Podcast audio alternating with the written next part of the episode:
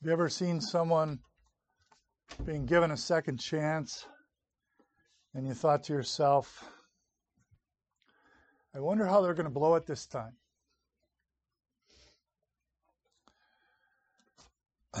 second chances don't always come. Even in the Bible, they don't always come. We're told a story in uh, 1 Kings 13 about a prophet uh, who uh, spoke of a, a, man of God who disobeyed God's word, and the Lord gave him to a lion, which tore and killed him. And Isaiah 55 uh, tells us about uh, the Lord's thoughts not being our thoughts. And uh, we know that Jonah did not want to go to Nineveh. He's being given a second chance. In fact, the, the language is very clear. The word of the Lord came to Jonah the second time. Jonah is being given a second chance to do what God had told him to do the first time. Of course, a lot happened in order to bring him to that point. The Lord actually caused him to be saved from the sea uh, through a great fish and then vomited out on the land.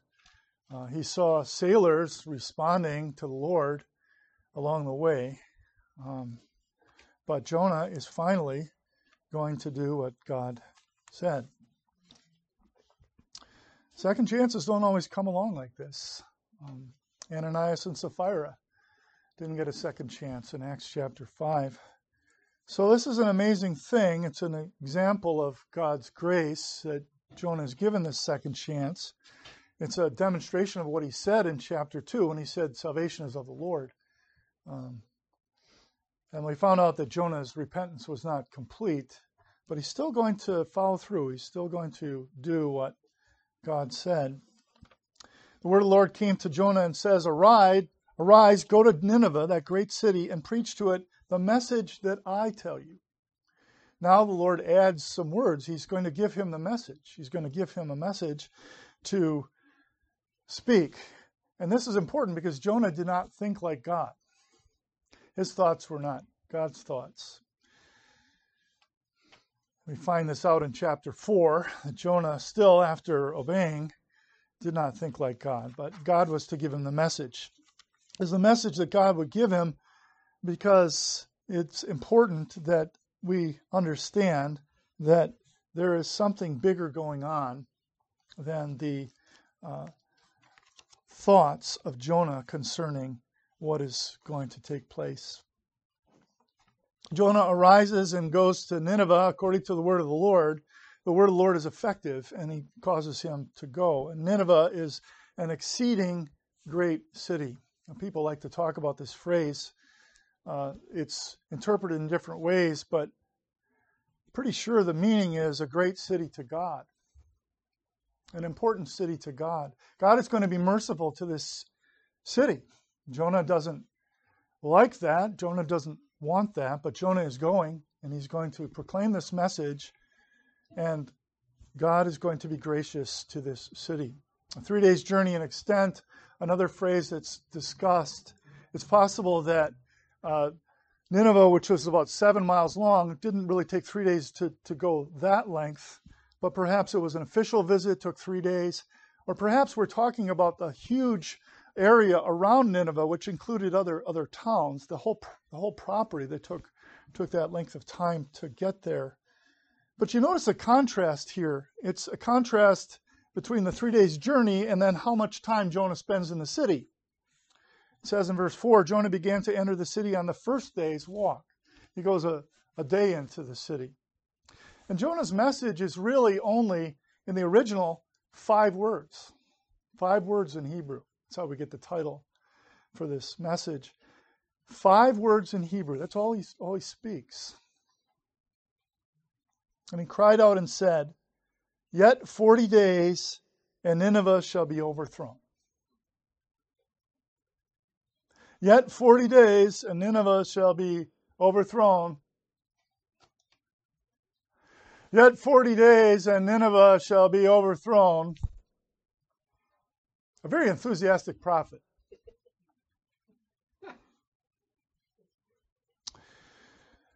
And yet he's speaking the word of God, the words that God gave him, the message that he told him. And this message includes in it a certain amount of uncertainty. Because the word overthrown is a word that comes from the way in which uh, Sodom and Gomorrah were overthrown, but it's also a word that has to do with a change of heart. It's a word that, that implies judgment, suggests judgment to the people, and yet in God's providence, there's an opportunity for them to repent. You see, Israel heard messages like this too in the history of redemption. They heard messages of judgment and they didn't always repent. But Nineveh is going to be different. Jonah doesn't expect this, and so he goes to give the message, but he's perhaps kind of ho hum about it. He speaks the word about the possibility of judgment on Nineveh. And it says in verse 5 the people of Nineveh believed God, proclaimed a fast, and put on sackcloth from the greatest to the least of them.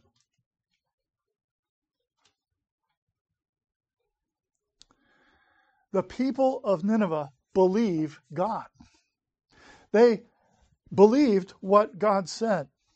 And you see, this is how preaching works. True preaching. It is a proclamation that comes from God. Romans 10, verse 17, tells us something about uh, what uh, preaching is, is designed for uh, in God's providence, how, how God works with it.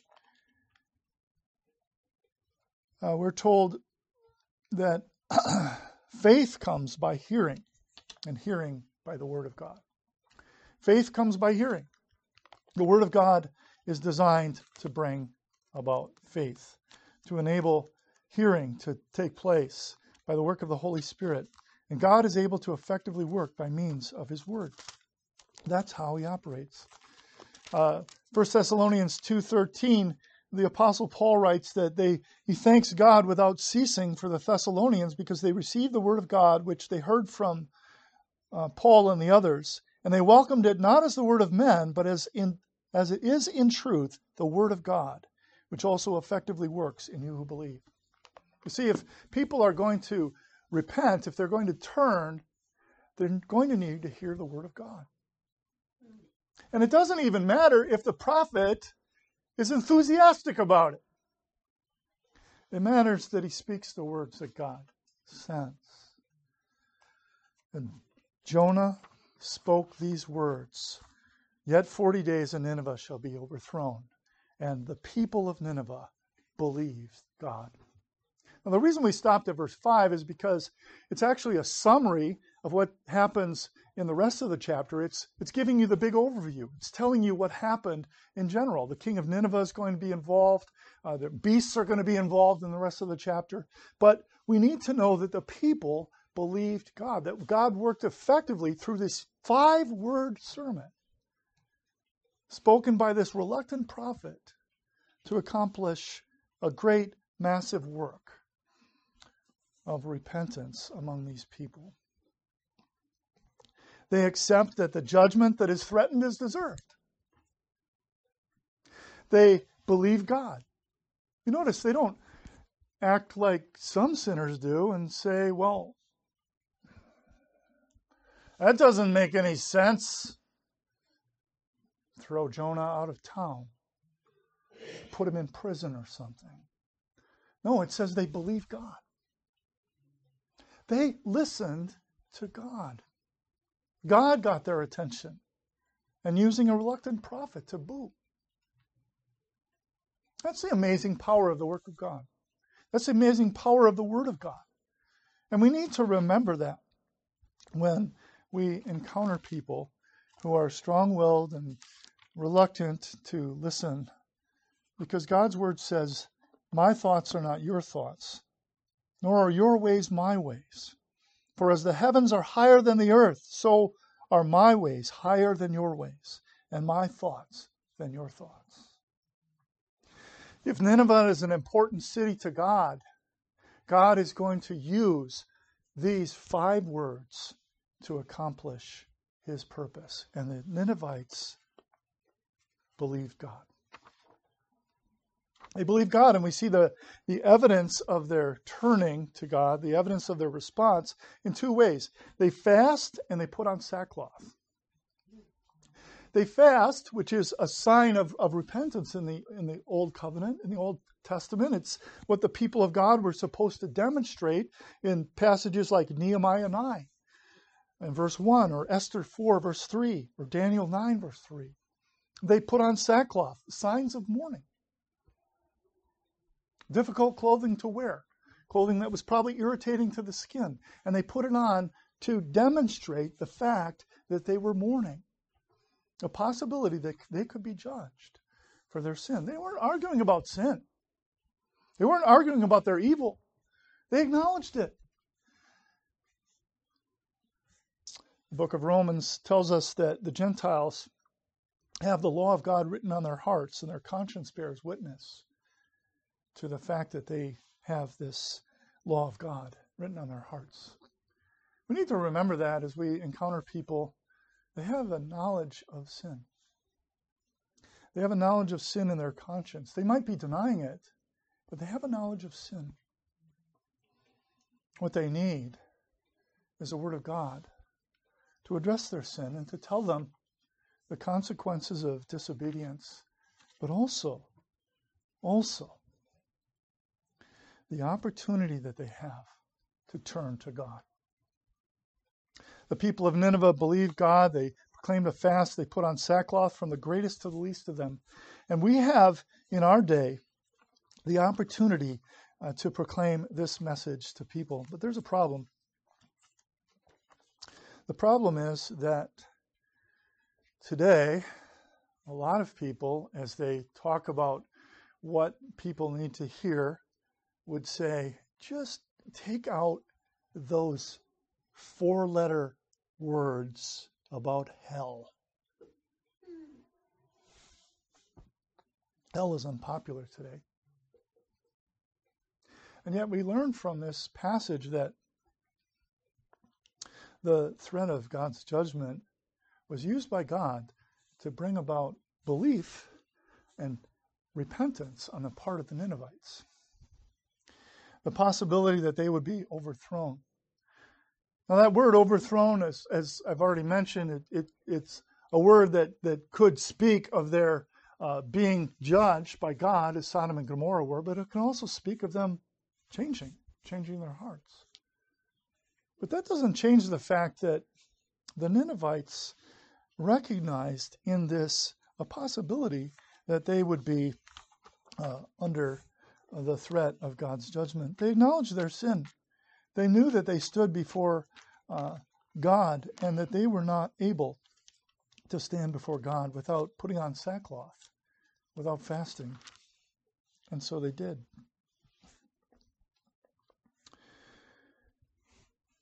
people say that we should not speak of, of hell today, but the Lord Jesus spoke of hell a great deal in the in the Gospels. Um, he says in Luke chapter 12 and verse 5, I will show you whom you should fear.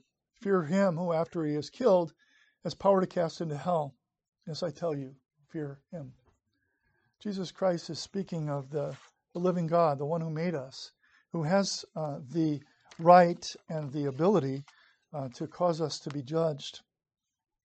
But Jonah, uh, speaking this, this word, was speaking uh, a word that was used by God to bring about something much uh, different than that.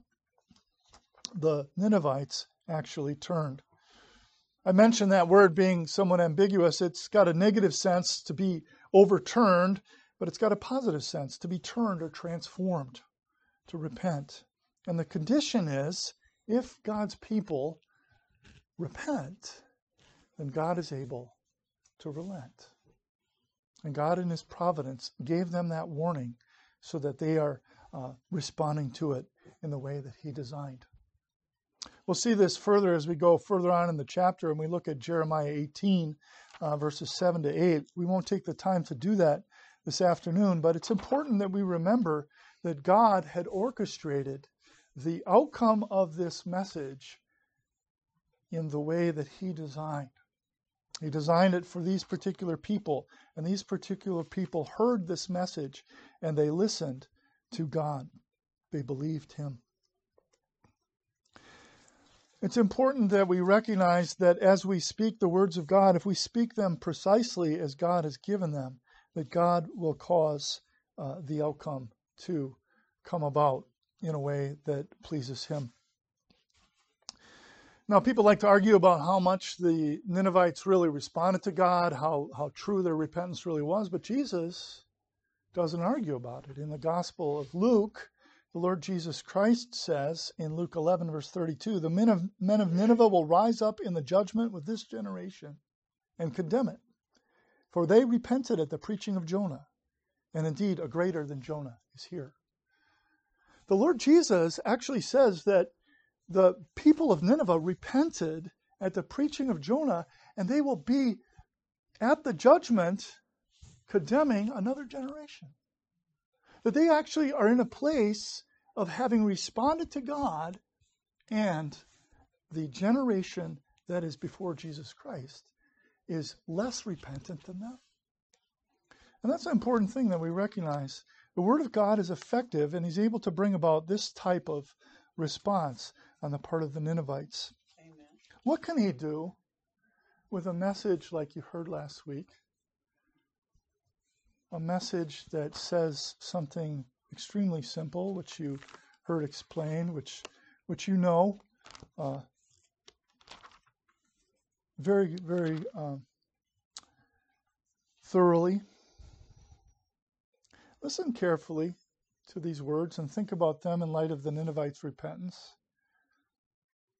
For God so loved the world that he gave his only begotten Son, that whoever believes in him should not perish, but have everlasting life. Some people like to believe that the Ninevites just simply proclaimed the fast, they mourned, and God relented from the disaster. And then later on, you know, Nineveh becomes this bloody city that's mentioned in Nahum.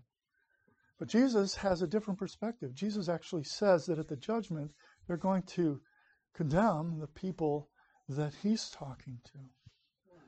Because there's a way that you can respond to the living God, having sent his Son, that enables you to not perish, but have everlasting life. The message of repentance is, repentance is squarely focused upon the Lord Jesus Christ. You see, this was always the plan. God had already, said to Abram way back in Genesis 12 that uh, through him uh, there would be a blessing for the nations. We find out that that blessing, that promise given to Abram, was focused on the Lord Jesus Christ as we read the book of Galatians. This was always the way that men and women and boys and girls would be saved through the Lord Jesus Christ, through believing in him. Now, in the Old Covenant, people had to stretch uh, through the uh, activity of faith, they had to reach forward because it was not all explained. It certainly wasn't explained in Jonah's message. Five words. Yet 40 days and Nineveh shall be overthrown. He didn't even use the name Jesus. He probably didn't even know. The prophets we, we read in 1 Peter were searching to see what time or circumstances the Spirit was indicating when they prophesied. But now you and I know. We know John 3:16. We know that God has provided a way for people not to perish, to have everlasting life. And it's backed by the effectiveness of God's ministry of his word.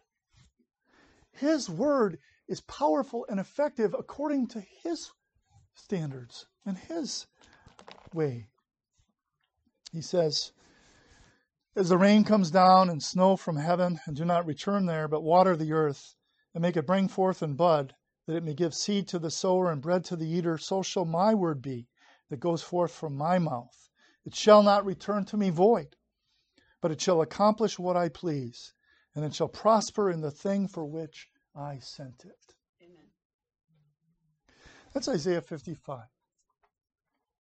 You have John 3:16 and Isaiah 55, you have the effectiveness of what Jonah uh, preached in this passage, though he was reluctant.